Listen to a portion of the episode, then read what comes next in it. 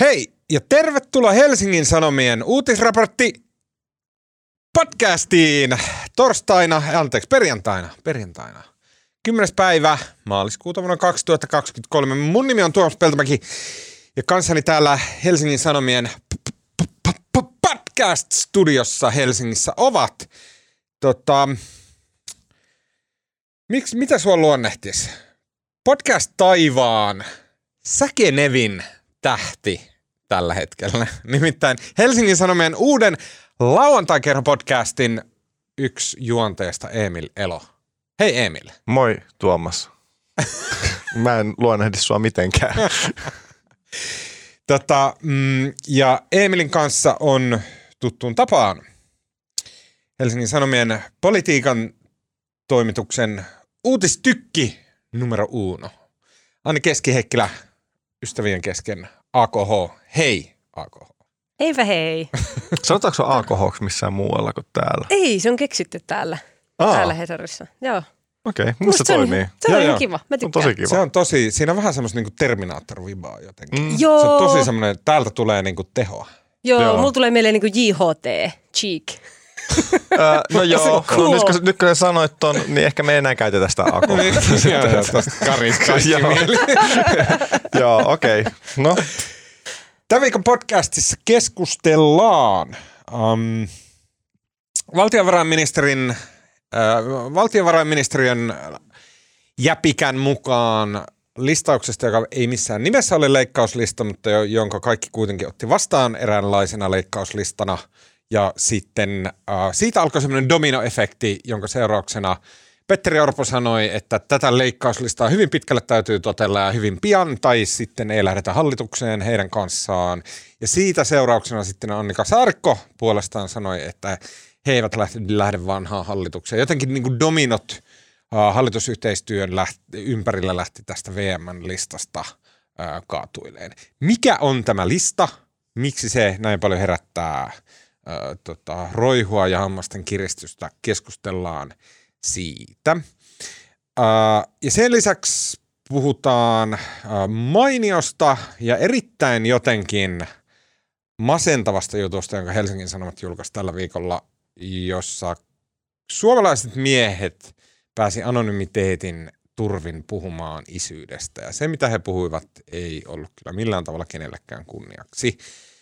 Miksi isyys on niin vaikea asia? Mitä sille voi tehdä ja mitä, mua kiinnostaa sen ympärillä oleva semmoinen elämän filosofia, keskustellaan siitä. Ja lopuksi vielä tämän viikon, tämän viikon tota, kenties roihuttavimmasta kulttuurikamppailuskandaalista, eli tasa-arvovaltuutetun lausunnosta, jonka mukaan sukupuolia on kaksi, on väärin sanottu – mutta oliko kyse sittenkään tällaisesta kannanotosta?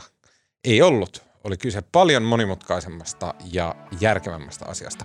Keskustellaan siitä. Lopuksi vielä hyviä keskustelun aiheita pitkien epämukavien hiljaisuuksien varalle.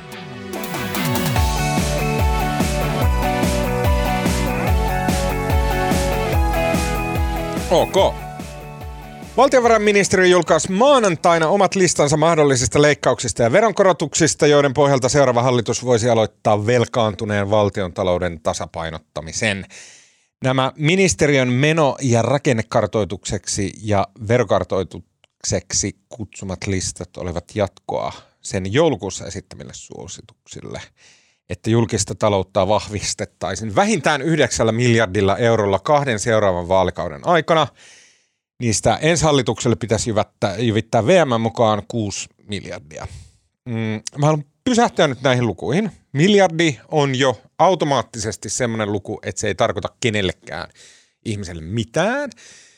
Se just just ehkä joku ihminen voi henkilökohtaisen talouden kohdalla ymmärtää, että jos siellä on miljardi, niin se on ihan helvetisti.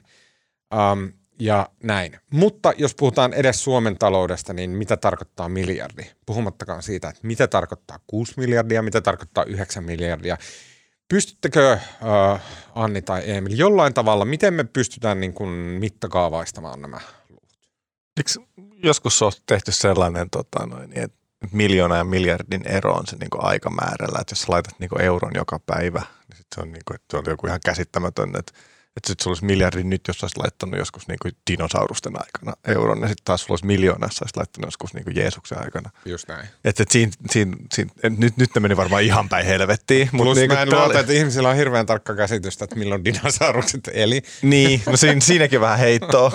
Mut et, et, et, Dinosaurukset ja, Je- saurukset ja Jeesus, niin kuin, ne about, niin kuin niin samo, sa, samoissa bileissä. Mutta siis ihan tuhatkertainen ero. Mm, siinä. Se on sama että onko sulla euro vai tuhat euroa. Niin, ja siis nämä niinku, tää ehdot, ehdotettujen leikkausten mittakaava, niin se, se on siis semmoinen, että se niin kuin tuntuisi ihmisten arjessa ja näkyisi ihmisten arjessa. Niin kuin, että se on, on toi, niin kuin, toi 6 miljardia sillä tavalla massiivinen luku, että jotkut poliitikot saattaa ehkä väittää, että me, me tehtäisiin nämä sillä tavalla, että se ei näkyisi, näkyisi kenenkään arjessa. Totta kai se näkyisi. Niin, niin toi on, toi on semmoinen niin kuin luku, että se, se todella monen ihmisen niin kuin, mm. Asioista leikattaisiin tai veroja Mut korotettaisiin. mun mielestä tämä kehystys on tapahtunut silleen väärin, että kun ihmiset muistaa 90-luvun, tai no kaikki ei, esimerkiksi AKH ei, ei ehkä muista 90-lukua, mutta silloinhan tuli Sailaksen lista, mikä oli, ja tätä on käsitelty vähän samanlaisena listana, että mm-hmm. nyt niin kuin, että VM laittaa niin kuin, että täällä on nyt nämä pois. Mutta tämähän ei ollut. Tämä VM nimenomaan on paaluttanut sitä, että tämä on tällainen niin kuin vaihtoehtoja. Että tässä on niin kuin, että ottakaa näistä, jos haluatte. Että kun kaikki puolueet on sanonut, että nyt pitää sopeuttaa, niin sitten VM laittoi, että no hei, näin se tapahtuu. Tässä on nämä vaihtoehdot. Että siinähän oli niin kuin vaihtoehtoja, oli niin kuin alvikantojen yhtenäistämisestä tämmöisiin tosi pieniin miljoonatason sopeutuksiin myös, että, että, niin kuin, että ottakaa tästä näin, mitä haluatte. Että tämä ei ollut mikään tämmöinen, niin kuin, että VM antaa, että näin pitää tehdä, vaan tämä oli enemmänkin tämmöinen tarjouluehdotus. Tämä valtiovarainministeriön jäpikkä Mika Suomen Niemelä. Niemelä, joo. Suomen tota, valtiokoneesta on täynnä ihmisiä, joiden nimi on Mika, ja sitten on tosi keskeisissä rooleissa.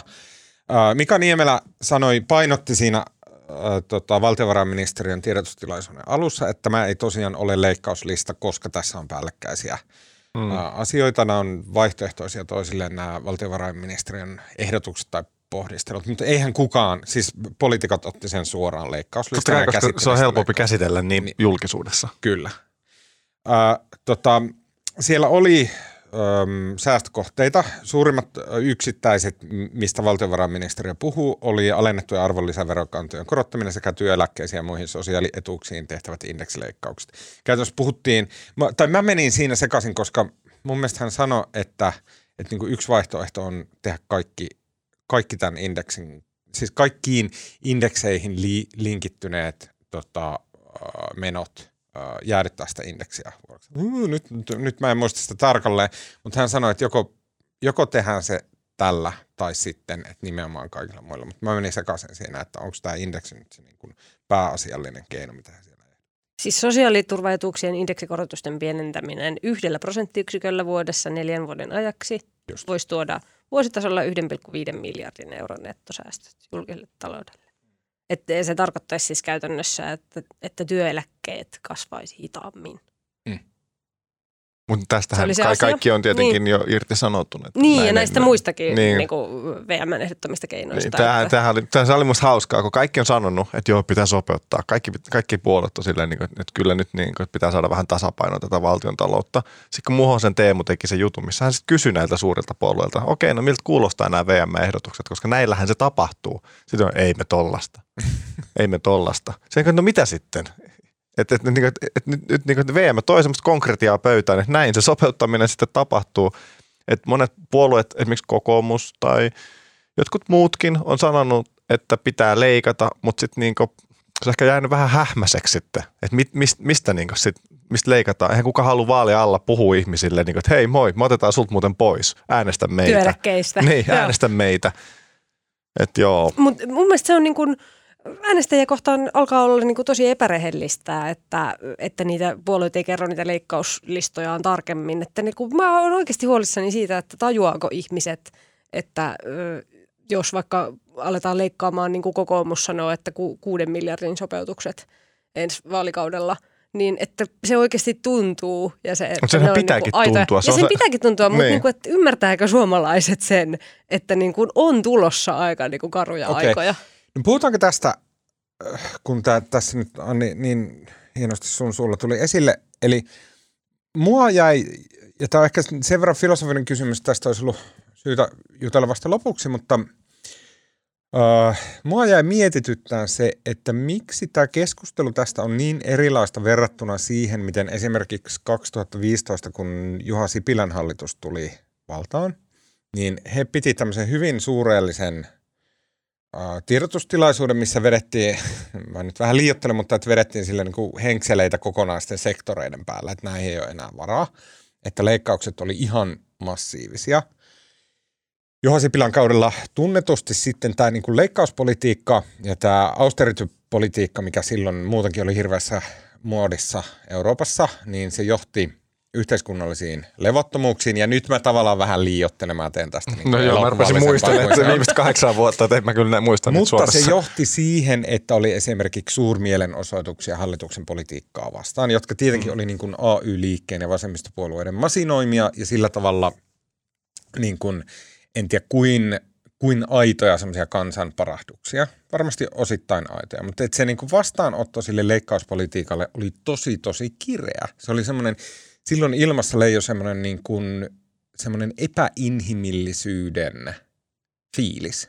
Oliko se sitten niin kauhean kirja, koska he kuitenkin äänestettiin valtaan? Niin. demokratiassa sitten kuitenkin ihmiset halusivat sitä. Ja niin. mä jäin miettimään myös tuota ruksien päälle vetämistilaisuutta. Se oli siis vaalien jälkeen. Kyllä. Mm. Niin, että, että, että se tunnelma ennen vaaleja. Mutta se keskustelu niin. silti oli sama. Se oli sama, mitä käytiin. Käytiin le- leikkaamisesta ja leikkaamisesta ja tämmöisestä. Mä väitän, että se ennen vaaleja käyty keskustelu 2015 oli erilaista, koska siinä ja nyt mä jälleen niin liiottelen, mutta että siinä oli silleen, että okei, että tämmöinen business Juha tulee messiaana politiikan ulkopuolelta tuomaan jotain niin järkeä tähän hommaan, että nyt virtaviivaistetaan tätä meidän konetta, pistetään julkinen, julkinen sektori sujuvaksi ja kuntoon ja sieltä otetaan niin kaikki paska pois. Ja se oli vähän niin kuin se zeitgeist silloin. Ja sitten se vaalien jälkeinen keskustelu muistutti tätä meidän vaalien tämän, tämän hetken niin vaalia edeltävää keskustelua. Eli tässä, siinä on selkeä yhtäläisyys. Mutta, Mä oon pudonnut kärryiltä tästä. Mäkin. okay, Mutta siis, mut, eikö, eikö kyse on nimenomaan siitä, että niiden puolueiden pitäisi nyt kertoa tarkemmin ne leikkaushalunsa, jotta vältetään se, mitä tapahtui 2015, ne semmoiset niin kuin, se jyrkkä vastustus sit vaalien jälkeen, kun ikään kuin silloin vasta vaalien jälkeen havaittiin, että, että ai tämä tarkoittikin tätä, että ja siis, ja onhan siis puol- johtoa. Ja siis onhan puolueet aika, jos, jos lukee ne puolueohjelmat, niin onhan siellä niin sille aika tarkasti. Et sehän on, siellä on paljon hähmää, siellä on paljon niin semmoista, että luotetaan johonkin tämmöiseen työllisyyden kasvuun ja muuta, mikä on niin aika ihan utopiaa. Että et, et, et sä voi vaan luottaa. Eihän sun niin ohjelma voi perustua siihen, että sä luotat, että jotain tapahtuu, vaan sun mm. pitää kertoa, miten se tapahtuu. Mutta se, mikä tässä ajassa on ehkä poikkeuksellista verrattuna vuoteen 2015 niihin maihin, on se, että tämä nykyinen taloustilanne on hyvin huono. Tai niin kuin, että ei huono, mutta monilla ihmisillä on aika kovat ajat käynnissä, että inflaatio laukkaa – asuntolainojen mm. korot nousee. Henkilökohtainen taloustilanne. Niin. Se tuntuu ihmisillä aivan eri lailla kuin 2015, jolloin oli ehkä tämmöistä niin enemmän makrosta kyse. Jep, ja tässä on muutenkin niin eletty tämmöistä aika epävarmaa aikaa, ja nyt niin kuin, niin kuin isot, talouden isot mannerlaitat liikkuu tällä hetkellä, ja ihmiset voi ehkä ottaa vähän niin herkemmin nyt tällaiset mm. yksityiskohtaiset leikkauslistat niin omiin. Mun mielestä on tosi hyvä. Mennään tuohon ihan seuraavaksi, mutta mä haluan jotenkin käydä loppuun sen, koska mun mielestä on omituista, että se, siis niin kuin, vaikka teidän pointit, että se oli vaalien jälkeen ja ehkä se tuli ihmisille yllätyksenä Sipilän kaudella, että se on niin kova se leikkauspolitiikka. Mä väitän, että ei tullut, että, että se, se oli tiedossa, että se tulee, mutta silloin puhuttiin huomattavasti pienemmistä leikkauksista huomattavasti pienemmistä leikkauksista kuin nyt. Nyt puhutaan moninkertaisista siihen nähden, mm. joten mun mielestä on omituista, että se vastaanotto on tällainen, niin kuin toisaalta näen tämmöinen, että okei, ja sitten mun mielestä on olemassa semmoinen joku ihme narratiivi, jota yritetään tunkea silleen niin kuin – jostain päin yhteiskuntaa semmoinen narratiivi, että tämä on väistämätöntä, että näin hän tulee käymään, että on väistämätöntä, että nyt tulee aivan jäätävät leikkaukset, että näin vaan nyt tapahtuu ja piste. Ja hmm. sitten sekin tulee silleen niin kuin vähän annettuna, että no näin on. Ja mun mielestä on kummaa, koska siihen niin kuin kaauksen sipiläkauteen verrattuna nämä on moninkertaiset. Sen reaktion, sen keskustelun pitäisi olla vielä kiivaampaa näistä leikkauksista kuin se oli silloin, jos katsotaan pelkkiä niitä numeroita. Mutta niin ei ole. varmaan se konsensus on, että Suomen valtion talous tarvii tasapainoa niin 2020-luvulla. Esimerkiksi haastattelin Roope Uusitalo, joka valittiin Helsingin Sanomien ekonomisten ekonomistiksi tuossa oliko se syksyllä vai koska se oli, en muista enää, mulla mennyt niin aika, aika, aikajanat on täysin sekaisin. Mutta hän tiivisti sen tosi hyvin siinä jutussa, että kun mä kysyin, että no miten tämä Suomen valtiontalous, että kaikki sanoo, että mennään päin helvettiä. Että mitä, mitä sitten tapahtuu? Sitten hän sanoi, että no on, niin kuin, on kaksi vaihtoehtoa. Joko nostetaan veroja tai leikataan tota, noin, niin, hyvinvointivaltiota. Ei ole mitään muuta keinoa. Ja nyt me ollaan vähän niin kuin, tässä tämä vaalikeskustelu on just sitä, että kumpaa tehdään, mitä me tehdään sitten. Että, että kun, jos katsoo Suomen huoltosuhdetta ja niin oikeastaan mitä tahansa muuta talouden mittaria, niin pakko tässä on jotain tehdä. Ja kyllä äänestäjät sen on nyt tajunnut. Et sen takia tämä keskustelu ei ehkä ole niin kauhean kiivasta, vaan mm. kaikki on niin sisäistänyt, että okei, että nyt pitää tehdä jotain. Ja se kiivaus syntyy siitä, että mitä me tehdään. Mm. Ja eihän kaikki, ei kaikki puolueet suinkaan ole ottanut tuota VMn niin kuin, äh, sanomisia sillä niin kuin, jotenkin, ei, ei kaikki siihen suostu, että kokoomus tosiaan, niin kuin sanoit, niin Petteri Orpo sanoi, että hallituksen pitää, tulevan hallituksen pitää se kuusi miljardia sopeuttaa – niin ei muut puolueet siihen mitenkään ollut, että a okei okay, joo, tehdään näin. Niin kuin, että kyllä siitä tulee aidosti myös siitä mittakaavasta keskustelu hallitusneuvotteluissa. Kyllä, sitten. kyllä. Ja niin miten, että, se, miten se tehdään? Tämä tulo vai niin, ei siitä ole, niin kuin, että, että jos tästä keskustelusta tuli jotenkin semmoinen mielikuva, että siitä ollaan yksimielisiä siitä kuudesta miljardista, niin ei. Ei, ei, ei. Mutta massiivisista leikkauksista tunnetaan olevan yksimielisiä, tai, tai sitten ainakin sen, sen suuntaista keskustelua käydään. Koska SDP lähti alun perin sillä tavalla, että ei leikata yhtään mitään heiluttelee keskisormeen kaikille. No onko se muuttunut? Niin. Mun mielestä on. Hekin on, he niin kuin sanoivat, että joo kyllä, että täytyy leikata. Matias Mäkynen sanoi äh, tuolla A-studiossa, että heillä on Exceli niistä heidän leikkauskohteistaan. Näiden ero on massiivinen ja valtava. Vältetään oikaisutarpeet.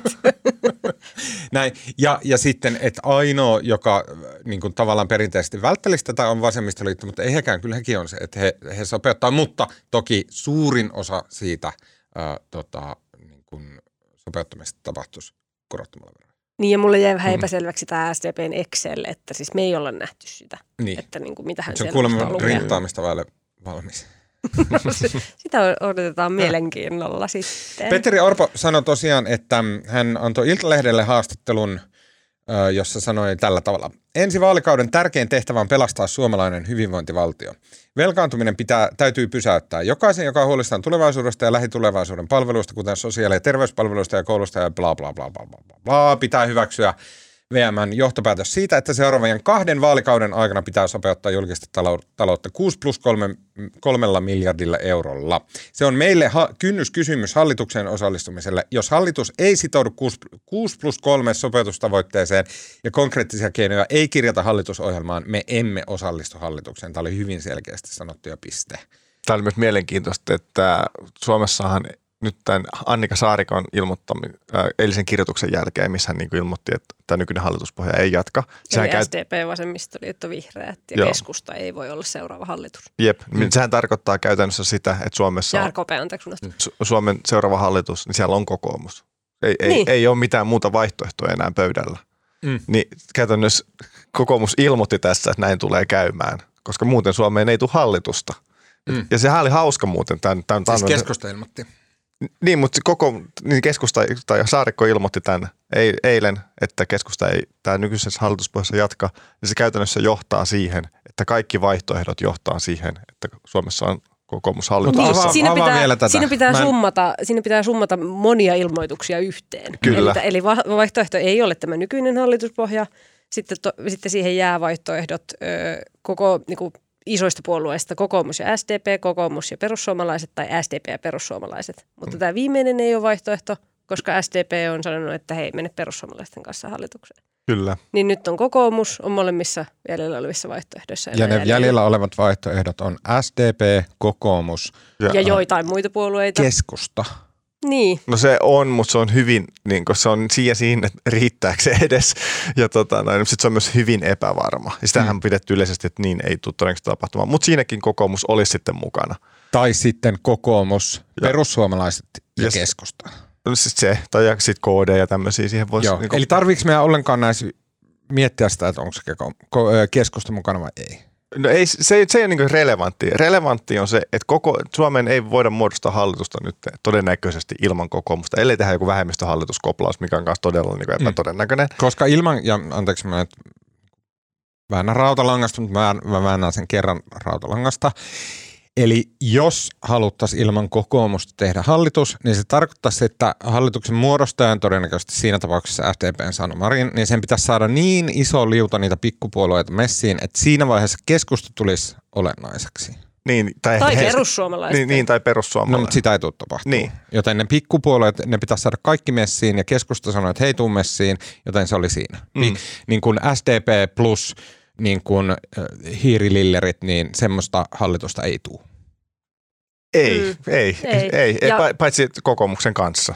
Ja koko tämä koko tää, niinku, tämä sokkelo vielä aiheuttaa sen, että niinku, vasemmistoliiton hallitusnäkymät on niinku entistäkin pienemmät, koska koska, kyllä. koska vasemmistoliitto ja kokoomus ö, niinku hyvin Ei epätodennäköisesti. ja vasemmistoliitto ei tule ostamaan 6 plus 3. Niin, ja, Niin. niin. ja, ja tota, Li Andersson on sanonut, että vasemmistoliiton ja kokoomuksen yhteistyö on hyvin epätodennäköistä. Jep. Niin siinä niinku, Niin, siis tämä tilanne, tää, tää tilanne on niin johtu, vaikka kaikki tavallaan tiesi tämän, että vanha hallituspohja mm. ei tule jatkamaan, mutta nyt, nyt kun Saarikko sanoi sen ääneen, Niin, mutta kaikki muuten tässä ottaa niin kuin kaikki ihan todesta, mitä se sanoo, en ottaisi. niin, niin. mutta tota, noin, niin se johtaa siihen, että Orpo voi kilpailuttaa SDPn ja perussuomalaiset. Oli ykkönen kuka tahansa. Ja sitten he todennäköisesti tulee nimenomaan näillä kynnyskysymyksillä sitten kilpailuttamaan. Mm. Että Suomi tulee leikkaamaan ensi hallituskaudella. Mulla on Mm. yksi asiallinen kysymys uh, ja sitten monta todella tyhmää pointtia. Mä haluan ehkä sanoa tyhmät pointit. Eka, katoitteko, nyt tällä viikolla oli just tämä A-Talk, jossa oli paikalla.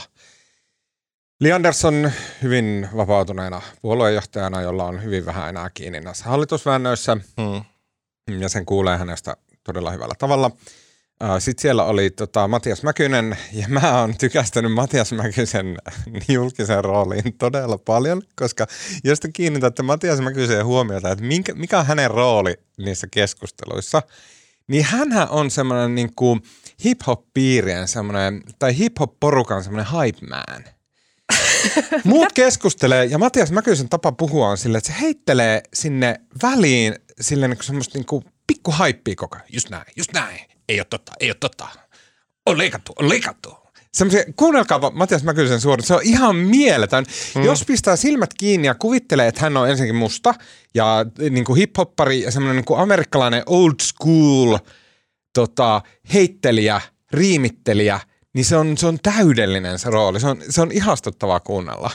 Mä en tiedä, no siis täytyy sanoa, että mä en ole tehnyt tätä samaa havaintoa vielä Okei, tähän mutta mennessä. ensi kerralla Niin. kuunnelkaa Matias Mäkystä ja ajatelkaa, että hän on semmoinen niin kuin väliin heittelevä hype man. Mutta ne haipit tietenkin voi olla negatiivisia. Esim. kun Elina Lepomäki alkoi puhumaan. Valtonen. Valtonen. Anteeksi, anteeksi, Valtonen. Niin äh, Elina Valtonen alkoi puhumaan, niin sitten sit ne väliheittelyt oli semmoisia niin tosi pikaisia semmoisia. Ollaanpas tehty. Ollaan. Tämä tehtiin eilen. On meillä Exceli. Se on todella hyvä. Okei. No niin, mun varsinainen viimeinen äh, niin kuin pointti, tämäkin on hyvin korkeatasoinen ja filosofinen ja silleen ehkä tyhmä, mutta että, Tämäkin. että Sä saat myydä itsesi. kun, kun, kun seuraa nyt näitä, näitä tota, leikkauskeskusteluita ja mua vähän ärsyttää se, että, että siinä niin otetaan asioita itsestäänselvyytenä, mutta se, että mihin siinä viitataan koko ajan on, että vuoden 2008 jälkeen, finanssikriisin jälkeen valtionvelka on kasvanut koko ajan vaan ylöspäin. Sille ei ole tehty mitään. Joku sanoi, että ei ole pystytty tekemään mitään, mutta ehkä oikea vastaus tässä on, että ei ole tehty mitään. Niin mä vaan, mä mietin, että mikä niin kuin kaikista maailman myllerryksistä ja kriiseistä ja muista, niin mikä teki just vuodesta 2008, jolloin oli tämä Yhdysvalloista liikkeelle lähtenyt subprime, ää, tota, mm, jolloin oli semmoinen kriisi, jolloin paljastui, että talous, talous tota, pankkirit ja muut oli tehnyt aivan semmoisia niin kuin haista paska talousinstrumentteja ja, ja tota, sillä tavalla pilanneet maailman finanssijärjestelmän ja sitten se johti syvään semmoiseen niin kuin kriisiin ja lamaan. Sen, seurauks, sen niin kuin katastrofin seurauksia ei ole pystytty tota, siivoamaan. Ja miksi niin on? Miten ei ole pystytty siihen?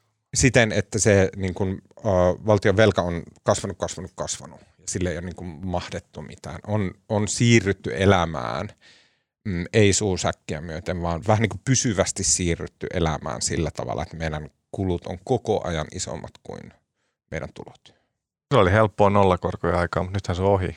Niin, mutta eikä tämä koroista voi. Niin, jo, No. jo, jos pidetään vuotta 2008 jonkunlaisena semmoisena, tai jos sun mielestä silloin, Ei mun mielestä siihen viitataan myös Ah, niin, näissä niin. meidän poliittisissa keskusteluissa koko ajan. Vuoden 2008 jälkeen meidän talous on ollut silleen jotenkin, nyt näyttää, että enemmän tai vähemmän pysyvästi silleen, että se ei ole hanskas. Me ei pystytä saamaan silleen plus minus nolla tilanteeseen meidän tuloja ja kulutusta. No, Tää- Tää, täm- katos, väestörakennetta, sekin varmaan voi liittyä tähän. Sitten tämä menee sen verran esihistorialliseen aikaan, että me joudun vähän mutuilemaan. Mutta siis 2008. mites toi, mites toi Nokia? Niin kuin, että, Niin. Eikö se No. osu vähän samaan aikaan se Niin. Nokian niin kuin tuho?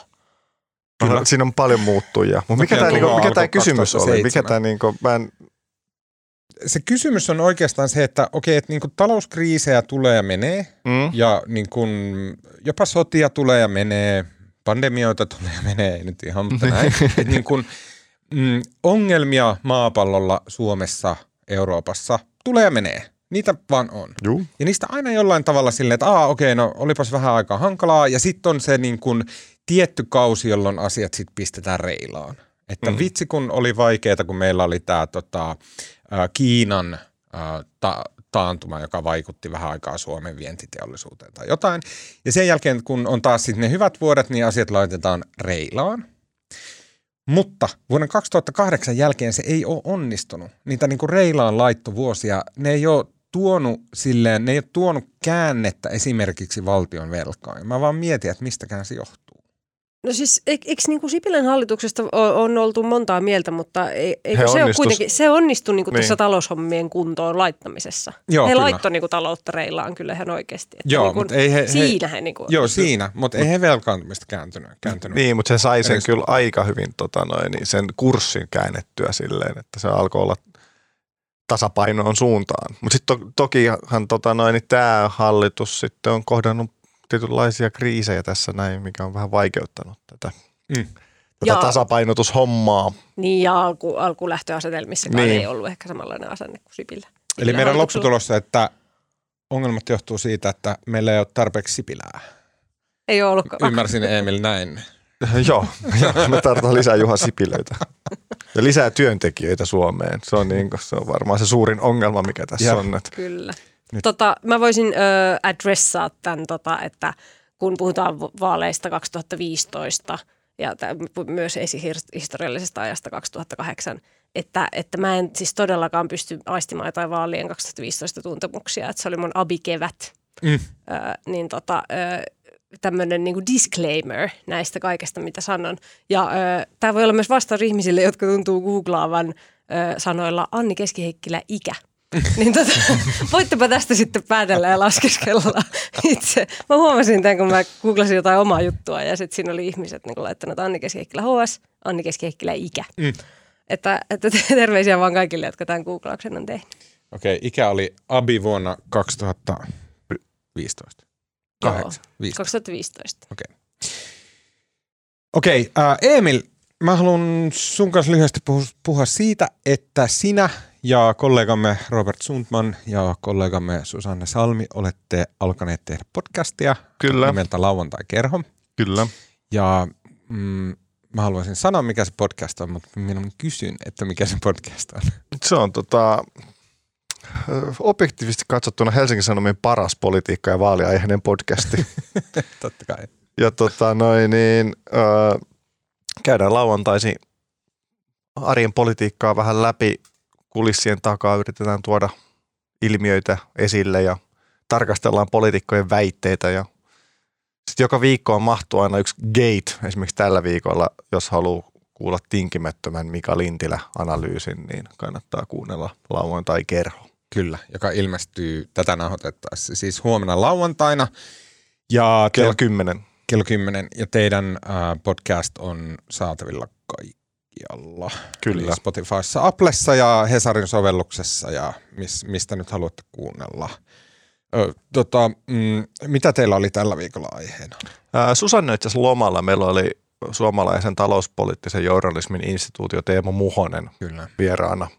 Ja se varmaan kertoo sitten kaikille kuulijoille, mitä siellä käsiteltiin. Et aika tarkasti tämä VM-keissi perattiin läpi ja Eläkekysymyksiä olettaisin.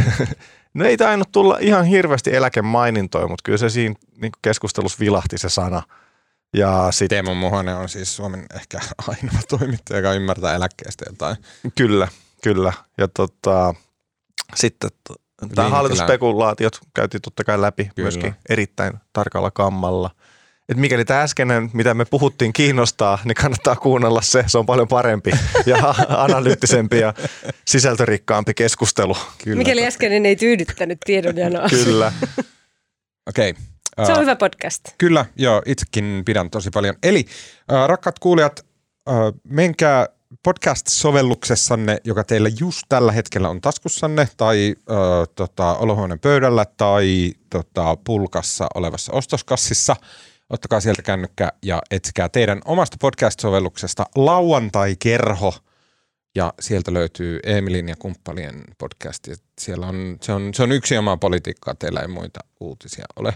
Eli politiikan nälkäisille. Mä haluan kertoa nimen taustan. Eli lauantai-kerhohan on vähän tämmöinen pastissi lauantai-seurasta. Lauantai-seura oli hyvin kuuluisasti Helsingin Sanomissa ollut Sala-seura toimittajien yhteenliittymä salainen, joka halusi kirjoittaa rehellisesti ja aidosti äh, Suomen, Suomen oman tota, Lukasenkan eli äh, Urho Kekkosen terveysongelmista ja, ja tota, muista tähän pikkudiktaattoriin liittyvistä probleemeista. Ja sen takia teidänkin podcastilla on nyt niin kunniakas nimi kuin Lauantai-kerho. Kyllä. Okei, mm, Helsingin Sanomissa julkaistiin juttu otsikolla Voiko edes sanoa ääneen? Ja sen oli kirjoittanut maan mainio toimittaja Heidi Moisio. Uh, jutun uh, tota, esirivi kuuluu näin. Kysyimme miehiltä, miksi he eivät pitäneet perhevapaita. Esiin tuli asioita, joita ei ehkä normaalisti rohjeta sanoa ääneen. Esimerkiksi, että lapset ovat tylsiä ja miehistä on turha yrittää tehdä naisia. Tässä ju- jutussa on tota, aivan upea alku. Siellä Joo. katsottiin internetistä jotain hauskaa kuvaa ehkä. Meidän tätä lähetystä.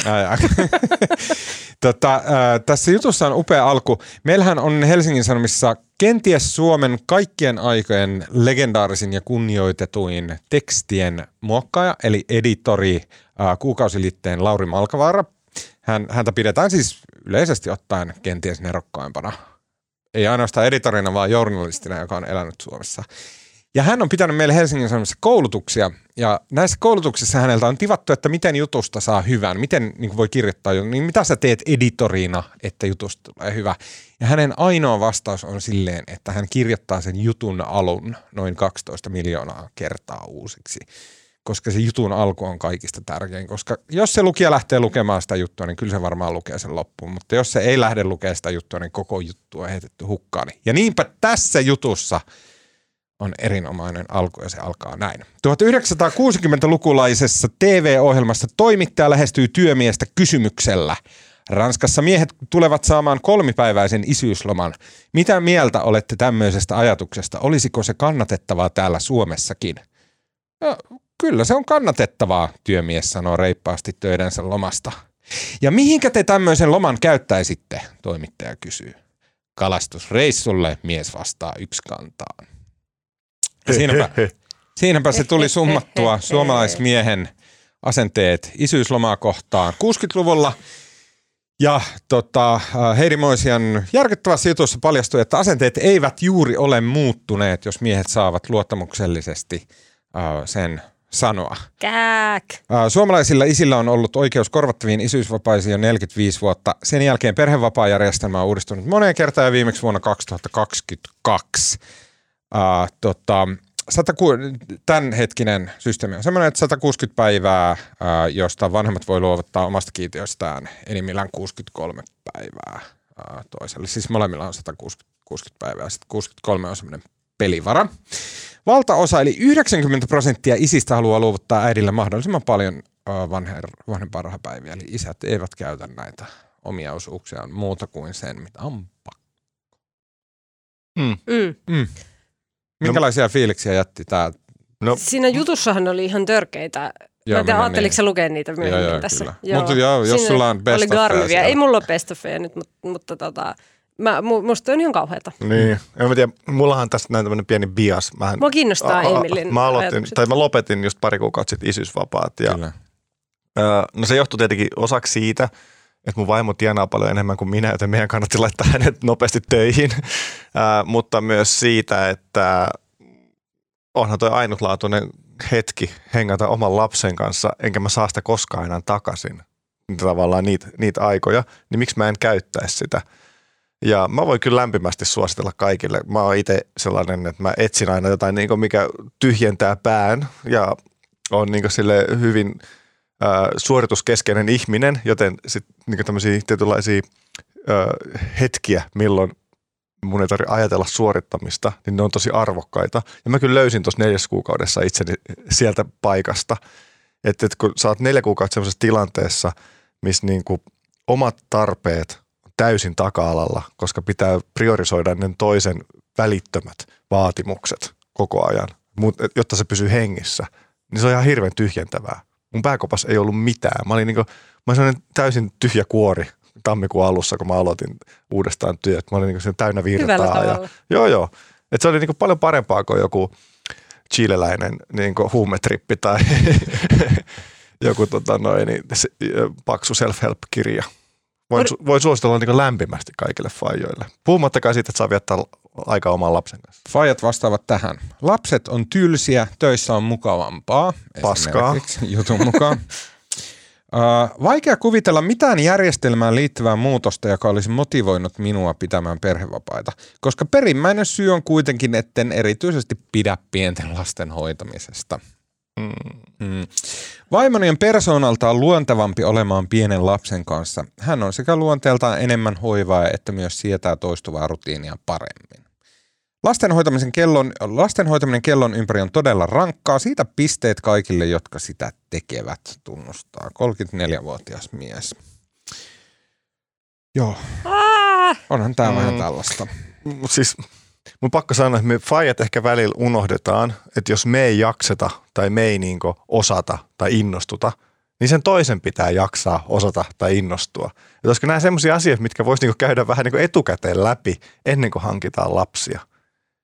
Et, niin. et, et, aika monista näistä ongelmista, mitä tässäkin niinku jutussa tuotiin esille, niin ne olisi ollut ratkaistavissa A. keskustelemalla ensin, B. käyttämällä kondomia – se on niin, kuin... in.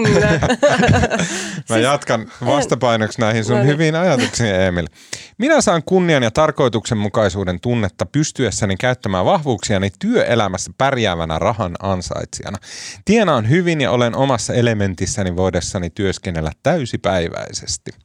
Henkilökohtaisesti voin myöntää, ettei minusta olisi koti-isäksi pitkiksi ajoiksi. Äiti on lapselle kuitenkin tärkeä ihminen ensimmäiset ikävuodet. Valitsimme siis lapselle todennäköisesti parhaan vaihtoehdon. Ei minusta mitään apua olisi ollut. Mm. No, tämä on jotenkin niin on 60-luvulta niin nämä kuin... mielipiteet, mitä täällä tulee. Niin on, ja sillä just, just mitä Emilkin sanoi, että jos, jos on semmoinen olo, että, että itse ei osaa ja se toinen osaa paremmin, niin ei, eihän se nyt osaa. Niin se Ennen kuin tiedä. se ensimmäinen lapsi on tullut, niin, niin. ei niistä kumpikaan niin kuin, osaa yhtään sen paremmin hoivata sitä lasta. Niin, ja etkä sä ainakaan opi, jos et sä se tee. Niin. Niin, niin. Okei, okay, uh, tota, mun mielestä täällä sisä, tämän, niin kun, tämän tematiikan sisällä on tosi kiinnostavia kysymyksiä – Mm, ja sitten y- osa niistä on poliittisia ja osa niistä on semmoisia filosofisia. Ne on, molemmilta puolilta aitaa on kiinnostavia. Mm, ehkä helpoin, helpoin tavallaan asia, johon politiikan saralla tässä voitaisiin puuttua, on tämä yksi kommentti, jossa 38-vuotias mies sanoi näin. Ei noissa pikkufirmoissa mitään isäkuukausia pidetä, eikä sillä, kun en oikein muutenkaan osaa olla töistä lomalla kuin yksi-kaksi viikkoa kerrallaan. Näin, okei. Okay. Mun mielestä tässä on läsnä kaksi keskeistä ongelmaa. Toinen on tosiaan toi pikkufirmat. Sehän on varmasti asia, mihin voitaisiin vaikuttaa jollakin tavalla politiikalla. Ja mä, niin kun, mä ymmärrän sen, että jos sä oot jossain yläkainuussa ja siellä on sitten se renkaiden vaihtamo, niin kyllähän se nyt on ihan sikavaikea mennä sanomaan sinne, että hei, että mä lähden tänne, tonne tota, ää, nyt puol, puolitoista vuotta mä oon isyyslomalla, että moro. Isyysvapailla. Näin. Isyysvapailla. Näin, ja puolitoista vuotta tietenkin on täysin liioteltu, mutta et, niin kuin, kyllä mä, se, kyllä mä niin kuin ymmärrän sen, että se on vaikea sanoa, mutta tämähän on ilmeisesti sellainen asia, johon jollain tavalla politiikalla pystytään vaikuttamaan. No joo, mä en tiedä, onko tämä niin kaikista, niin kuin, mm, onko tämä nyt kauhean kiinnostava asia, mutta siis se, että niin kun, tähän on esittänyt sellaisetkin puolueet kuin ö, kristillisdemokraatit ja liike nyt. He, he on niin molemmat ollut käsittääkseni aika samaa mieltä sellaisesta, että pitäisi jotenkin ö, muuttaa sitä niin, että koko yhteiskunta ikään kuin kantaisi vastuun siitä, että äidit ja isät jää perhevapaille. Kyllä. Että niin kuin maksettaisiin johonkin esimerkiksi tällaiseen, kristilliset on ehdottanut tällaista, että kaikki työnantajat maksaisi oman osansa johonkin tällaiseen vakuutuspohjaiseen kassaan, josta sitten ne perhevapaiden kulut maksettaisiin. Okei, Öö, okei. Että niin jotenkin, että kaikki Suomen Tuo työnantajat kuulostaa joko salajuonelta, niin pahalta salajuonelta, mm. tai sitten niin järkevältä. Mä oikein tiedä. Niin, että et, että kaikki, niin kuin, kaikki työnantajat maksaisi ja sitten siitä potista laitettaisiin ne niin kuin, tota, äi- äideille ja isille ja muille. Siis, tähän on sellainen kiinnostava niin keskustelu siinä mielessä, että mun mielestä semmoinen niin libertaari minussa ajattelee, että jos mä hommaan lapsen, niin mä maksan sitten sen, niin sen lapsen. Että se on niin Mm. yksi ajattelutapa. Mm. Mutta sitten toisaalta, Mutta niinhän sä maksat verona. joo joo, mutta sitten niinku, että tavallaan että työnantajan ei tarvitsisi niinku ihan hirveästi siihen sit niinku mun kasvatukseen Mm, niinku joo. osallistua taloudellisesti. Mutta toisaalta sitten taas mä ajattelen, että ilman näitä lapsia niinku näitä työnantajia ei olisi. Että et se on niinku vähän niin. Niin. kuin koko yhteiskunnan asia, että ne lapset, niitä tulee ja sitten niitä halutaan tehdä. Ja niitä ollaan valmiit tekemään semmoisen niinku maailmaan, missä niinku vanhempien työllisyys ei mene täysin vessasta alas heti kun niitä lapsia tulee. Tämä on niinku, tässä, tässä on musta kiinnostavia tulokulmia kyllä. Mm. Niin, ja se niin kuin tällähän hetkellä, kun äidit käyttää enemmän niitä, niitä vapaita, niin silloin se on niiden äitien työnantajat, jotka tällä hetkellä joutuu maksamaan isommat kustannukset siitä. Ja sitten taas toisaalta isien työnantajat ei niin kuin edes Kyllä. haluaisi Just tämän, tämän yksittäisen yhden kommentin perusteella Niin. tuosta jutusta. Mutta siis varmasti on niin, siis totta kai se on myös niin päin, että mm, ylipäätänsä tukemalla isiä töihin, niin siis sen, sen pointti on vapauttaa äidit sitten olemaan töissä enemmän. Että Niin. äitien työelämä Et- kärsi niin paljon. Tämä asia voisi tasaantua myös niin, että jos isät vaan pitäisi, niin kuin, että et se taakka voisi tasaantua paremmin kaikkien työnantajien kesken ihan mm. vaan sillä, että isät pitäisi niitä enemmän ja äidit siinä vastaavasti vähemmän Mm. vapaita. Mutta tässä on myös tuohon, niinku, työhön liittyen, niin äm, on niinku, joo nämä isyysvapaat ja äitiysvapaat, mutta sitten, tai perhevapaat, äh, mutta sitten myös äh, na- naiset on enemmän kotona siitä syystä, että jos lapsi sairastuu, että jos lapsi niin kun, tulee mm. kipeäksi, niin se on, ö, useimmin se on äiti kuin se isä, joka ö, jää kotiin hoitamaan sitä lasta muutamaksi päiväksi kotiin. Ja mä oon kuullut naisvaltaiselta alalta, että niin kun ne työntekijät, jotka jää sitten, ne naiset, jotka jää lapsensa kanssa kotiin, niin saattaa sanoa, että no kun lapsen isällä on semmoinen työ, että se ei voi olla siitä pois. Mm. Niin sitten sillä, että niin, niin sullakin on. niin sullakin on semmoinen työ, josta ei voi olla pois. Että Niin, miksi se... sillä siihen, että isän työpaikalla ei hyväksytä tällaista? Niin. Vai että onko se duuni oikeasti? Vai onko se vaan semmoinen isän- ajatus, isän aivoissa ei ajatusmalli hyväksy- perheessä? niin, Niin, isän aivoissa mutta ei mä en tiedä, että onko se ihan puhtaasti pelkästään sen isän aivoissa, että se on niinku se laajempi. Se on niin niiden kulttuuri. molempien. Niin. Se on niin Kai perheessä se on- semmoinen käsitys, että iskällä on semmoinen työ, mistä ei voi olla pois, ja sitten tämä äidin Niin. työ täällä niin kuin Mm. naisvaltaisella niin kuin alalla, niin se, se ei ole niin tärkeä. Mm. Niin. Toki mun on pakko sanoa, että nyt kun on aloittanut päiväkotiarjen, niin mä huomannut, että tosi monet perheet on ö, s- taklannut tämän ongelman sillä, että ne vaan tuo sen kipeän lapsen sinne päiväkotiin. Joo, kyllä. se on niin kuin, päiväkodit on ilmeisesti tammikuusta huhtikuuhun täynnä sellaisia niin kuin pieniä ihmisiä, jotka niiskuttaa. Siinä on keltainen 11 tuossa noin nenä alla ja sitten ne niin kuin köhii. Mm. Et, et, Uraohjusten lapsia. Kyllä. Mä, mä, en ole, mä oon käsittänyt, että mikään ei ole se mukavampaa kuin sitten, kun vähän tollain, tollain yrittää viedä sen päiväkotiin ja sitten sieltä päiväkodista soitetaan, että hei, teidän lapsi on kipeänä. Mä haluan, tää, mä haluan puhua kontroversiaalista asiasta, äh, hyvin epämodernista, joka täällä yhdessä näistä kommenteista esiintyy. Ja mä uskon, että tämä on yksi niistä, tää on yksi niistä isoista ajatuksista, joka on tämän niin kuin vanhemmuuden epätasa-arvo-ongelman taustalla. Ja se, se on tässä. Naisilla on rinnat ja niihin tulee maitoa lapsia varten. Naisten mielestä lapset tuoksuvat hyviltä, heillä on ihan erityinen suhde lapsiin. Miksi miehistä yritetään tehdä naisia, pohtii 48-vuotias mies. Näin, ja tämä viimeinen promo, provolause oli tietenkin sitten nostettu otsikkoon ja näin. Ja Tavallaan niin kuin, että et, et niin kuin, tämä oli provosoivasti sanottu, mutta tähän ää, lisääntyy, äh, lisääntyy niin, tähän sisältyy se väite, että että naisilla on rinnat ja niihin tulee maitoa lapsia varten ja naisilla on tämä hoivavietti. Sitähän tässä sanotaan. Ja sitten tämä on semmoinen yksi kysymys, joka on läsnä tässä keskustelussa. Tämä on totta kai, tämä on niin kuin vanha-aikainen kysymys, tämä on vanha-aikainen ajattelutapa ja tämä on tavallaan se, mitä vastaan esimerkiksi naisasialiike on kampanjoinut vuosikymmeniä. Mm. Ja minkä markkinatalous on vähän niin kuin ratkaissut jo, sille meillä on korvikemaidot, meillä on pakastimet, niin, niin voidaan. Niin. Kyllä, mutta silläkin vaan väistetään sitä, että on se toinen puolisko, johon on evoluution saattamana neulottu kiinni ne ylläpitosysteemit sitä vauvaa varten. Sen lisäksi on se, että se vauva, ja siis mä, mä, en, mä, nyt, mä sanon asioita, mä tarkoitan, että mä näitä, tätä mieltä.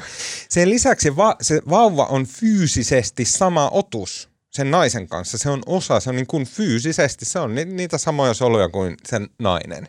Mutta onhan se, Mut on se miestikin. On, on, siellä on se yksi solu, joka on siltä mieheltä alun perin, ja DNAsta puolet. Kyllä, me kaikki ymmärretään, miten biologia toimii.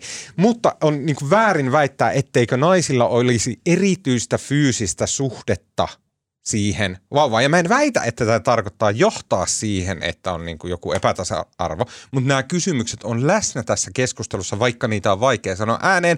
Ja mun on pakko sanoa että tähän nyt heti perään, vaikka tämän podcastin kuulijat sen tietää. Mä olin hyvin, hyvin, hyvin isä isyys on niin kuin mulle tärkein asia, mitä mulla on, ja mä oon niin äärettömän niin kuin isäkeskeinen ihminen. Siis mun tärkein identiteetti on olla isä, ja kaikki muu on mun mielestä itse asiassa ihan hmm. samaa paskaa, niin kuin, että ei kiinnosta, mutta se isyys on mua kiinnostaa.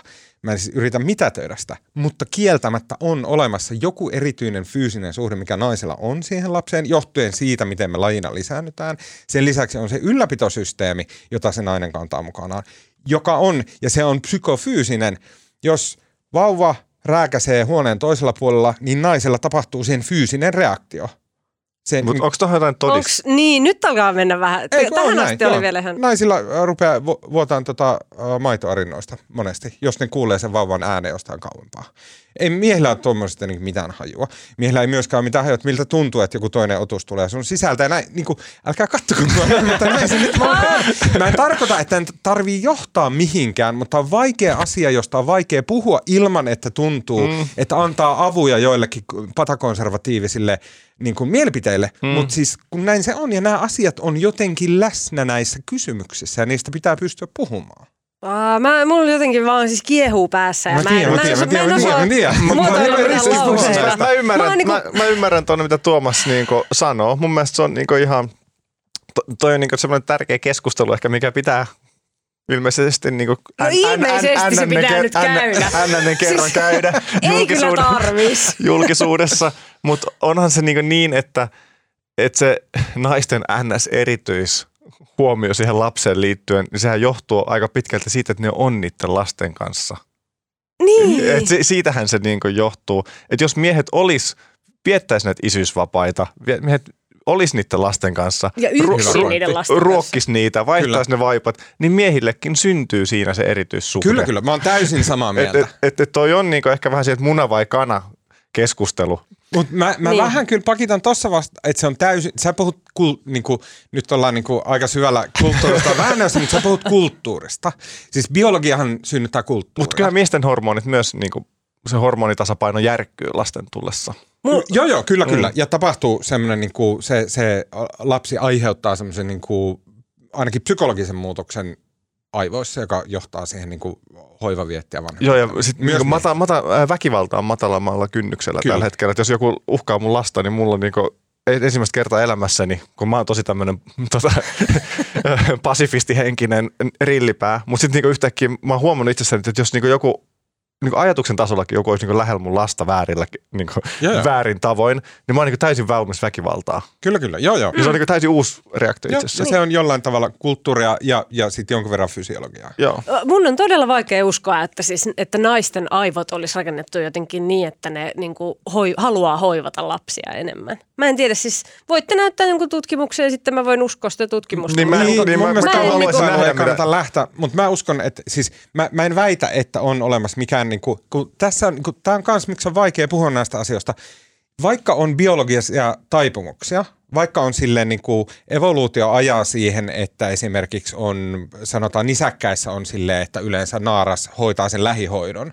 Uh, niin kuin mä en tiedä onko näin, mutta siis sanotaan vaikka näin vaikka näin on, niin biologia ei sanele mitään, se ei, se ei ole mikään pakko. Se on niinku Ei, suuntaviiva, ei. että yleensä mm. tälleen näin jotenkin tohon suuntaan. Tai sitten jotenkin muuten, biologia ei välitä siitä. Se on, niinku, se on sellainen kyltti, että tuolla on yksi silleen niinku ehkä tonne. Näin. Et mä en niinku tarkoita, koska se on hyvin loukkaavaa sanoa, että hei, että sä oot jotenkin pysyvästi fysiologisesti tehty tähän niin kuin olemaan vaan lapsen kanssa ja tämä toinen ei. Se ei ole niin kuin se keskustelu, mitä tässä käydään. Sen lisäksi mun mielestä, mitä ihmiset ei monesti hiffaa, on se, että biologia synnyttää kulttuureja. Se ei, synnytä, niin kuin, se ei pakota ketään ihmistä toimimaan jollain tavalla, mutta se synnyttää kulttuureja, jotka on johonkin suuntaan, että tulee tämmöisiä taipumuksia tehdä tällaisia asioita. Meillä on kulttuuri, missä teini-ikäisillä on taipumus tykätä musiikista ja riekkumisesta. Biologia ei pakota meitä kuuntelee Dr. Dretä, mutta se pakottaa meidät niinku olemaan kulttuurissa, jossa yleensä ottaen kuunnellaan Dr. Dretä. Mitä? Nyt mä en taas tajunnut. Mutta siis, tämä on niinku lieventävä pointti, se, että biologia ei hallitse ihmistä, vaan se hall- hallitsee niinku kulttuurien suuntaa silleen, mm. kun puhutaan isoista populaatioista. Mä yritän nyt niinku viedä Mm. tästä tätä, tätä kallonmittailuaspektia pois. Mutta nämä on niinku sellaisia asioita, mistä on tosi vaikea keskustella, Mm. Koska se herää. Mu- Mikä sun pointti? Mutta Niinku, siis, mit- eikö, sun- eikö, no No niin. niin, että eikö tässä niinku se nimenomaan pointti, jos, jos tuosta niinku ehkä jotain tajusin, niin se, että me voidaan muuttaa tätä asiaa sillä, että ihmiset, ää, isät on niiden lasten kanssa ja silloin muodostaa sen suhteen. lapsi. Kyllä, kyllä. Erittäin hyvin sanottu. Eikö, eikö tämä ollut nyt se No niinku mun, mun mielestä mikä, näin, mikä näin, jo sanottiin. Niin, mun, mun mielestä se, mä suosittelen vaan isien jatkossakin olevan enemmän ja enemmän lastensa kanssa. Siinä se erityissuhde sitten syntyy. Kyllä. Ja siis mun mielestä tämä keskustelu on niin kuin loukkaava niitä naisia kohtaan, jotka ei halua lapsia, ei pidä lapsista, ei jaksaisi hoitaa lapsia. Koska sellaisiakin naisia on todella paljon. On. Niin sitten tässä jotenkin ajatellaan, että niin kuin, tai voi, voi syntyä semmoinen vaikutelma, että ikään kuin kaikki naiset olisi sellaisia lapsenhoivaaja ihmisiä. Niin, Ja mutta siitä mun mielestä toi ei ole järkevä argumentti. Tämä on juttu, joka ei koske niitä naisia. Tämä, ei, tämä keskustelu ei koske niitä. Niitäkin keskusteluja käydään vaikka kuin paljon. Mm. La, kyllähän tämä keskustelu naisia koskee. Kyllä, kyllä, mutta ei niitä naisia, jo- jotka ei halua lapsia, joita ei kiinnosta nämä, nämä kysymykset, jotka ei halua elämänsä näitä. Mun mielestä toi, on, niin toi ei ole järkevää ja toi on väärin ihmisiä kohtaan, että etteikö voida, kä- voida käydä tätä keskustelua, koska se ei liity joihinkin ihmisiin. Niin kuin vapaaehtoisesti lapsettomista naisista, näistä kysymyksistä y- y- yhteiskunnassa nykyaikana näin, niistä on ku- kirjoitettu hurmykkeen juttuja, helvetin hyviä juttuja. Se keskustelu on tosi kiinnostava, mutta se ei ole just tämän jutun keskustelu. No, no se ei ole ehkä se, mi- mi- mikä tässä on pääosassa, mutta se, että jos, jos tuossa jutussa joku mies väittää, että koska naisella on rinnat ja na- naisella on tämmöinen päänsisäinen hoivavietti, niin naisen pitää hoitaa ne lapset. Mm. Niin kyllähän, mm, jos, jos olisin nainen, joka vihaa lapsia, niin kyllä se niin kuin ärsyttäisi Joo, lukea. kyllä. ja kyllä, Joo, kyllä se siinä, siinä samalla tavalla, samassa tavalla niin kuin puhuu kaikista naisista. Mm. Ja totta Kyllä, kai mun mielestä pitää myös ymmärtää, että kaikki miehet ei tykkää lapsista myöskään. Että niin miehille, jotka tekee näitä niinku kommentteja, niin niillä- heillä on ihan täysi oikeus siihen. Mutta mun niinku neuvo heille on vaan se, että, että jos te sitten hankitte lapsen, niin keskustelkaa etukäteen näistä. Niin. Että Eiks- et, et, et, et se ei myöskään ei pakko hommata sit lapsia, jos sä et tykkää lasten hoidosta. Eikö se ole aika surullista, että niin kuin jotkut miehet sitten ikään kuin kokee olevansa velvollisia johonkin tämmöiseen perheen perustamiseen, vaikka ei oikeasti haluaisi lapsia ollenkaan ja ei On. pidä niistä. Niin. On. Se, Se on tosi sekin, sekin yksi keskustelu, mikä ehkä pitäisi käydä. Ja monia miehiä painostetaan siihen. Ei kiinnostaisi Niin. vittuakaan tehdä lapsia yhtään kenellekään, mutta äh, no vitsi, kun toi toinen näyttää nyt niin surumieliseltä ja vinkuu sitä lasta, niin pakko kai se on. Semmoistakin on. Mm. Ja niin kuin me ollaan vapaa lä- länsiyhteiskunta, meidän pitää pystyä puhumaan kaikista. Vitsi, kun mulla olisi oikeasti, mä olisin halunnut puhua siitä niin kuin elämänfilosofiasta. Mä haluan saada, okei, mä typistän keskustelun viimeiseksi niin kuin blastaukseksi. Mun mielestä, ja tää, ei ihan täysin, en mä ole täysin tätä mieltä, mutta mä nyt oon tämän podcastin puitteissa. Tämä on vitun tyhmä juttu. Mutta mun mielestä ei kannata mennä sivariin, koska sivari, no niin, ja okei, jos sulla on ideologia, että näin, niin sit kannattaa mennä. Okei, näin, näin. Ottakaa tämä nyt mahdollisimman kevyesti. Ei kannata mennä sivariin, koska sivarissa istutaan konttorissa ja katsotaan tietokonetta. Kannattaa mennä armeijaan sen takia, että siellä ollaan mettässä ja tehdään nuotioita ja tota, tota, hiihdetään tai jotain muuta. Koska kaikkien meidän elämästä joku 110 tai 160 prosenttia on konttorissa tietokoneiden kattomista. Ja sit nyt laita tähän paikalle se sun duuni, mitä sä teet 40 vuotta. Sun ei kannata vapaaehtoisesti joka käänteessä valita sitä, että sä teet lisää asiaa, joka muistuttaa sun duunia. Mm. Jos sulle annetaan mahdollisuus mennä leikkimään jotain sotapäällikköä metsään puoleksi vuodeksi, niin ota hyvä ihminen se mahdollisuus vastaan, koska se on totaalisen erilaista kuin koko sun loppuelämä. Jos sulle annetaan mahdollisuus olla puoli vuotta kotona jonkun niin kuin silleen pienen lapsen kanssa, niin ota se pelkästään vaikka vaan sen takia, että se on totaalisen erilaista kuin koko sun mm. loppuelämä, kun sä kyttää sitä ruutua konttorilla tai auton alapeltiä tai mitä ikinä. Meillä on yksi elämä, sen jälkeen me palataan olemaan jotain niin kuin sattumanvarasta kvanttifluktuaatiota. Kannattaa sen yhden elämän aikana yrittää mahdollisimman paljon nähdä erinäköisiä aspekteja tästä maapallosta. Jos haluaa. Kyllä. Kannattaa sen takia, että mä kehotan. Joo, mä en käsitä, miten joku voi rakastaa työtään niin paljon, että, että ei menisi sen lapsen kanssa. Salla.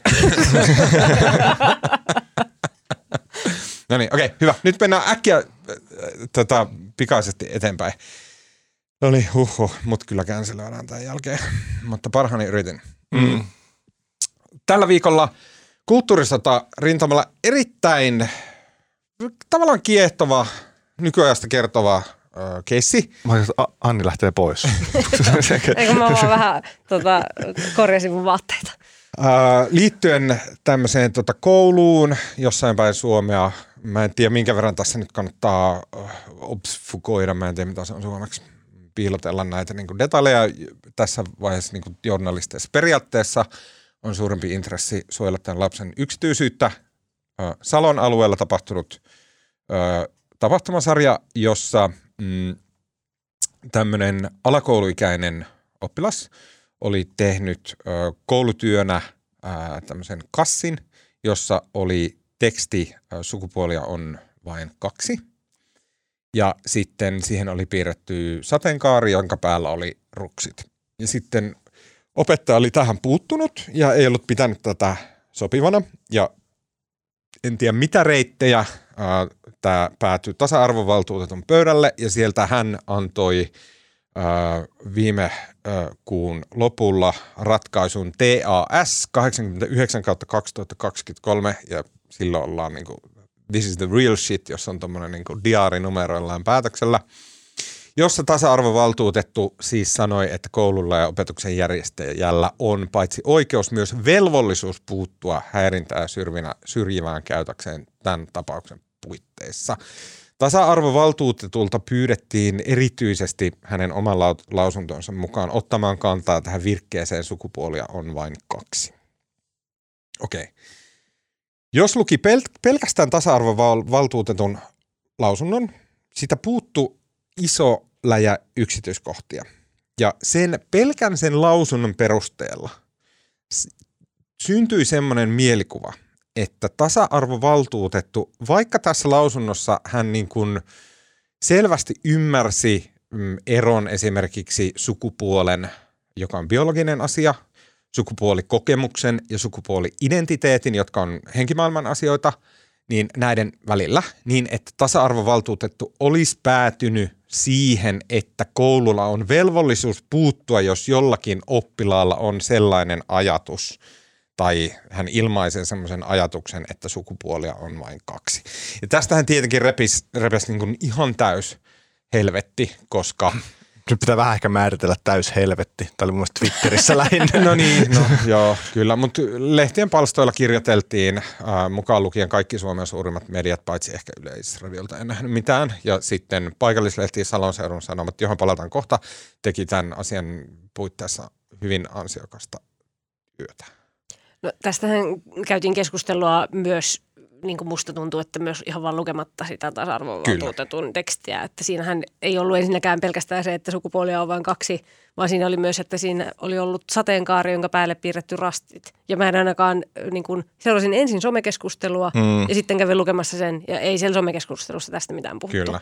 Että niin kuin se oli myös niin hyvin valikoivaa jo niin tuossa vaiheessa.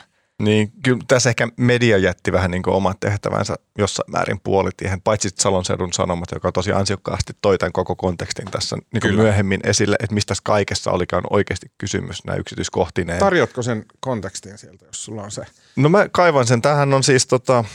Tai ehkä mä, mä haluan kuvata sen, että, niin kun, että näillä tasa-arvovaltuutetun tiedoilla lähdettiin liikkeelle. Sitten äh, mä yritin tarkistella, että missä järjestyksessä eri isot mediat tästä asiasta uutisoi. Mä en saanut siitä tolkkua, koska siinä on niin julkaisu, julkaisuhetkiä ja sitten on päivitettyjä juttuja mm. näin. Niin kuin vaikea sanoa, että missä vaiheessa mitkäkin lisäykset on juttuihin tehty ja näin. Mutta mun mielestä siinä kävi sillä tavalla, että esimerkiksi Iltalehti uutisoi tämän asian silleen pelkästään tasa-arvovaltuutetun lausunnon pohjalta. Mm. Eli siihen ei sisältynyt mitään ekstra tietoa, ei mitään kontekstointia verrattuna siihen, mitä tasa-arvovaltuutettu itse tarjosi. Okei, ja sitä ei voi sanoa, että se oli Iltaleheltä mitenkään erityisen huonosti tehty, mutta siitä jäi niin kuin – siitä jäi semmoinen niin tosi kiero mielikuva, että mitä helvettiä täällä tapahtuu, että tasa-arvovaltuutettu tavallaan niin kuin puu, ensinnäkin on väärässä ja sitten puuttuu asioihin, jotka ei hänelle kuulu. Mm. Myöhemmin sitten muut mediat äh, tarjos enemmän tätä kontekstia, esimerkiksi sen, että kyse ei ollut pelkästään siitä, että äh, oppilas olisi kirjoittanut, että sukupuolia on vain kaksi, vaan että siihen liittyy tämä niin Pride-sateenkaari ja sen päälle vedetyt henkselit. Se Joo. oli siinä tasa-arvovaltuutetun Oliko? tekstissä se kyllä. Oli, se oli kyllä oli. siinä. Joo. Et se on sitten, jos, jos se okei, on, puut, se on voinut puuttua jostain ohi. medioiden Joo, okei, okay, Iltalehdeltä se puuttuu. Mutta se oli siinä, niin kuin, sitä mä just äsken tarkoitin, että sitä just ei näin. ole selvästi no, Siinä tapauksessa se on varmaan tämä niin kuin, kontekstin puuttuminen Iltalehdellä, joka on johtanut siihen, että se äh, tota, äh, on, on sitten noussut tämä skandaali. Tosin mä en itse nähnyt sitä siellä tasa-arvovaltuutetun tekstissä, eli että mutta joo, siinäkin on jotain. Mutta sitten Salonseudun sanomathan myöhemmin mm. tä, tällä viikolla sitten toi tämän niinku yksityiskohtia vähän lisää tähän keskusteluun ja kävi ilmi, että tämän oppilaan isä oli uhkaillut rehtoria rikosilmoituksella, jos hänen lapsensa ei saa tehdä syrjiväksi katsottua kangaskassia. Isä myös tarjosi sukupuoliaan vain kaksi tekstin vaihtoehdoksi lauseita, mies ei saa maata miehen kanssa niin kuin naisen kanssa, se on iljettävää – sitten tapauksen liittyy myös oppilaan kouluun tuoma kuvataidetyö, jonka aiheeksi oli annettu moderni taide. Tussilla tehtyyn työhön oli kirjoitettu muun muassa tekstit Homous on synti ja kieltäkää mm. abortti. Tämä antaa vähän mun mielestä niinku isompaa kontekstia, että mistäs niinku, mitä, mitä siellä koulussa on vähän. oikeasti käyty läpi ja mitä siellä on tapahtunut, mihin tämä niinku, tää mm.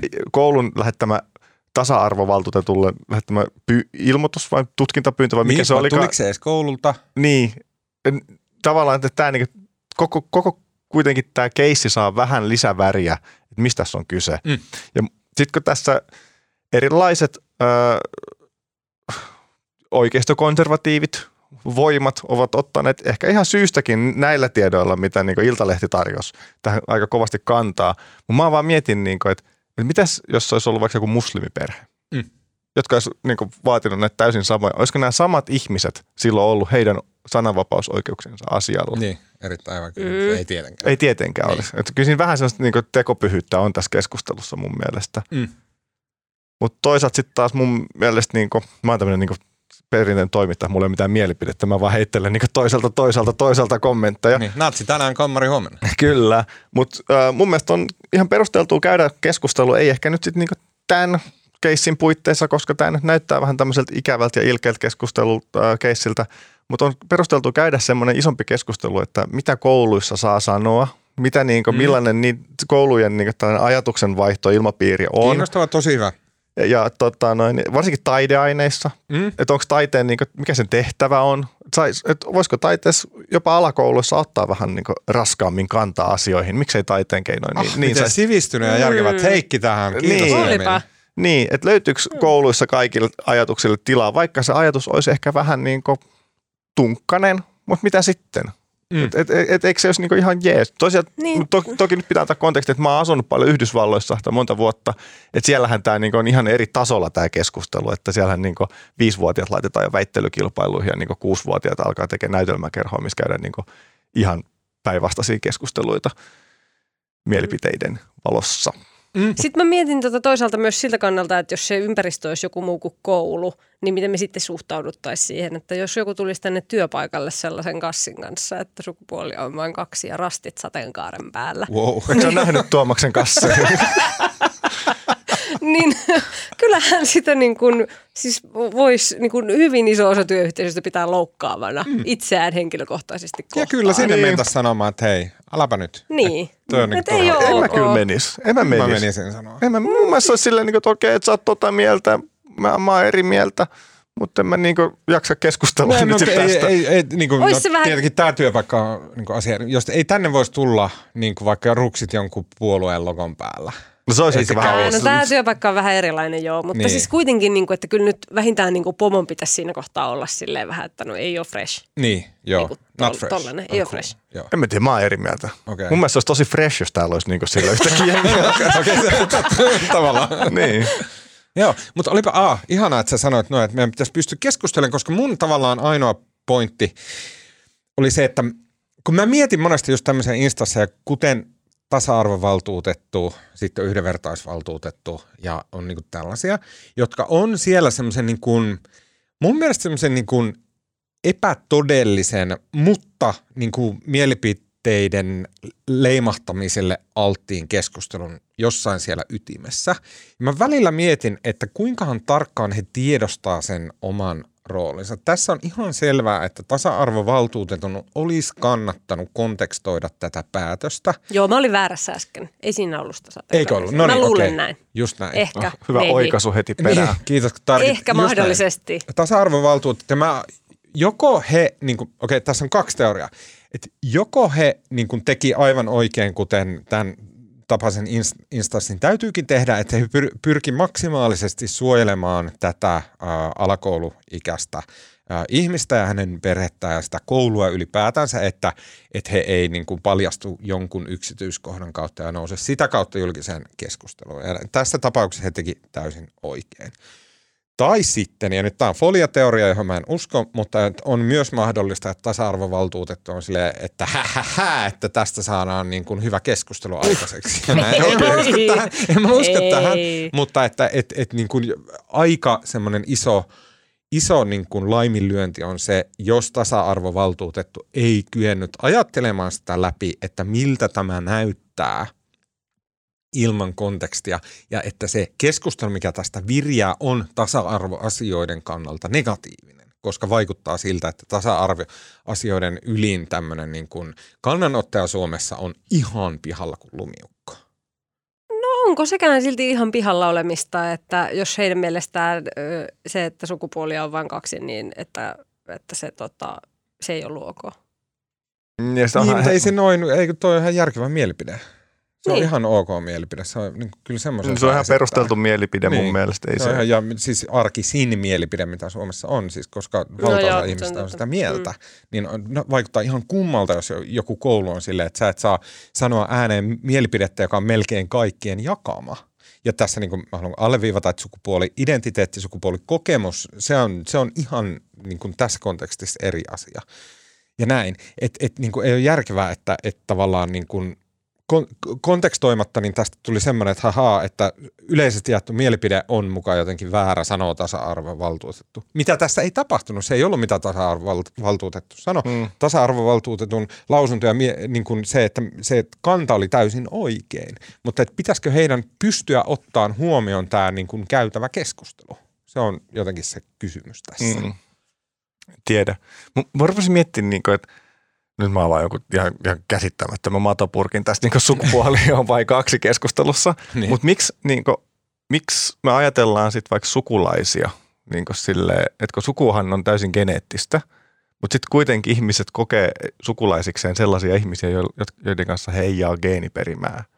Myös ne sellaiset ihmiset, jotka on sitä mieltä, että sukupuolia on vain kaksi.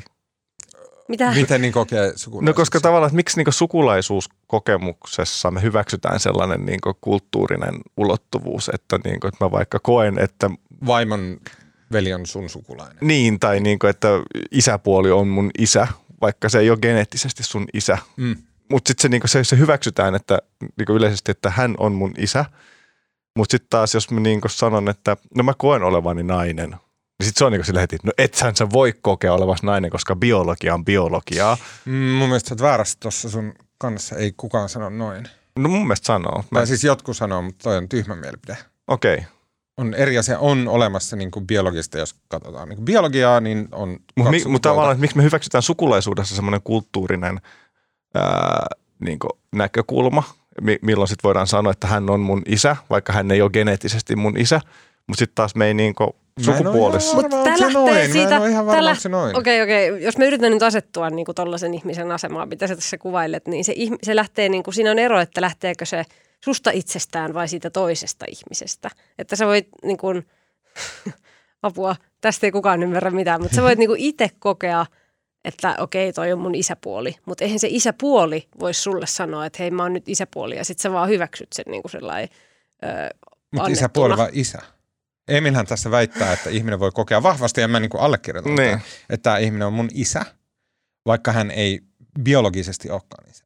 Mm. Niin, mutta se tulee silloin susta itsestä. Ja sitten niin kuin, Mutta niinhän se mun kokemus mun, mun Ei kun, ei kun Sukupuolestakin sitten, tulee ei kun, ei kun sit muistista. se liittyy, ei kun sit se, jos, jos ihminen vastustaisi tollasta niin kuin, kokemusta, niin, Niin. niin. Sit sä, et, se ei ole niin kuin sun päässä se, että hän on nainen. Vasta se tulee siltä toiselta. Tämä menee nyt todella sekaisin. Joo, sori, mä avasin tämän tähän. Tää, mun mielestä tehdään tästä erikoispodcast. Joo, Mä yritin, siis joo. Joo. Niin. Uh, Okei, okay. mm, kun te menette Twitteriin ja avaatte purkin ykkösolutta ja sitten rupeatte katselemaan siellä, että kuinka pahasti teidät on canceloitu tämän podcastin jälkeen, niin tota, mm, sitten huikkaatte teidän tota, ystäville ja perheenjäsenille muualla huoneistossa, että kattokaa nyt tätä, taidanpa. Näin. Hörpitte siinä ja sitten kerrotte, kerrotte juttua. outoa kamaa. kerrotte juttuja tota, mm, niille, jotka haluaa kuunnella teidän tota,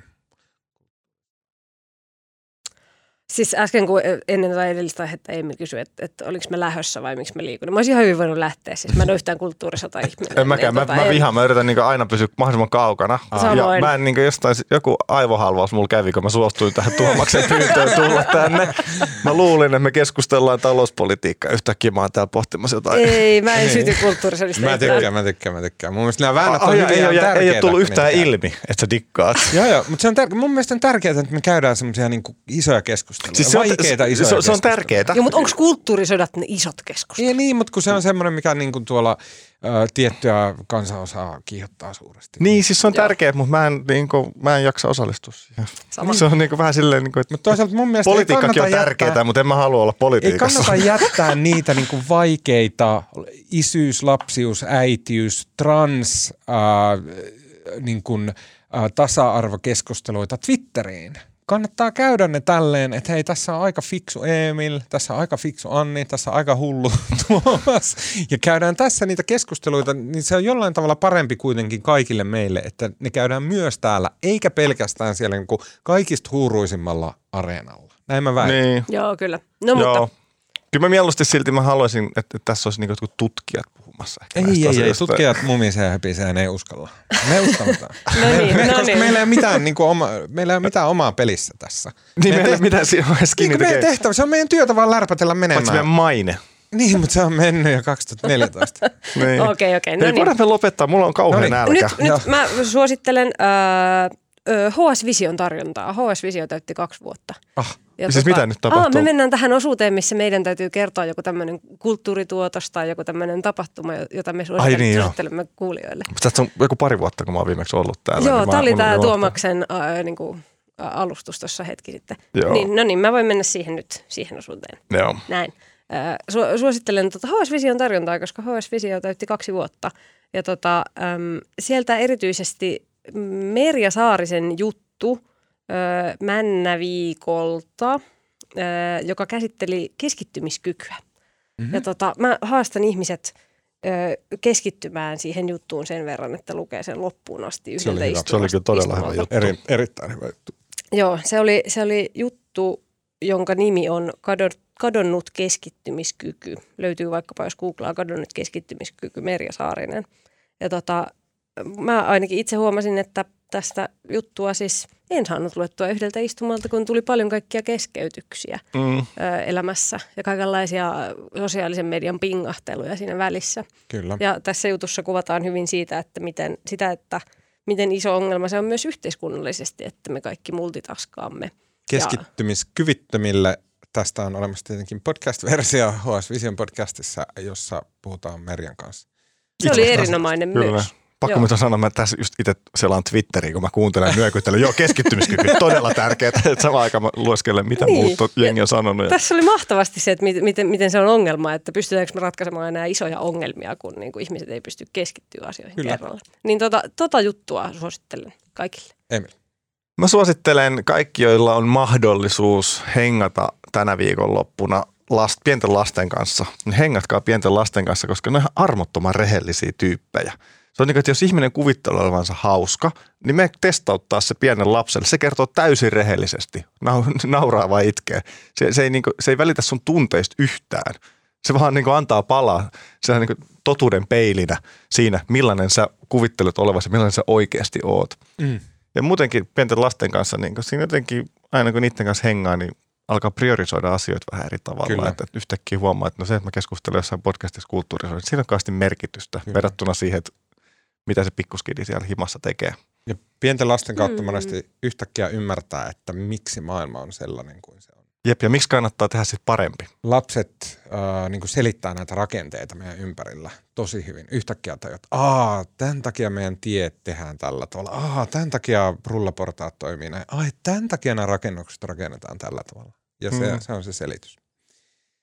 Mulla on tämmöinen vähän tupla, äh, tupla asia, tämä, josta mä haluaisin puhua, ja se on Babylon Berlin, josta mä oon puhunut jo aiemmin.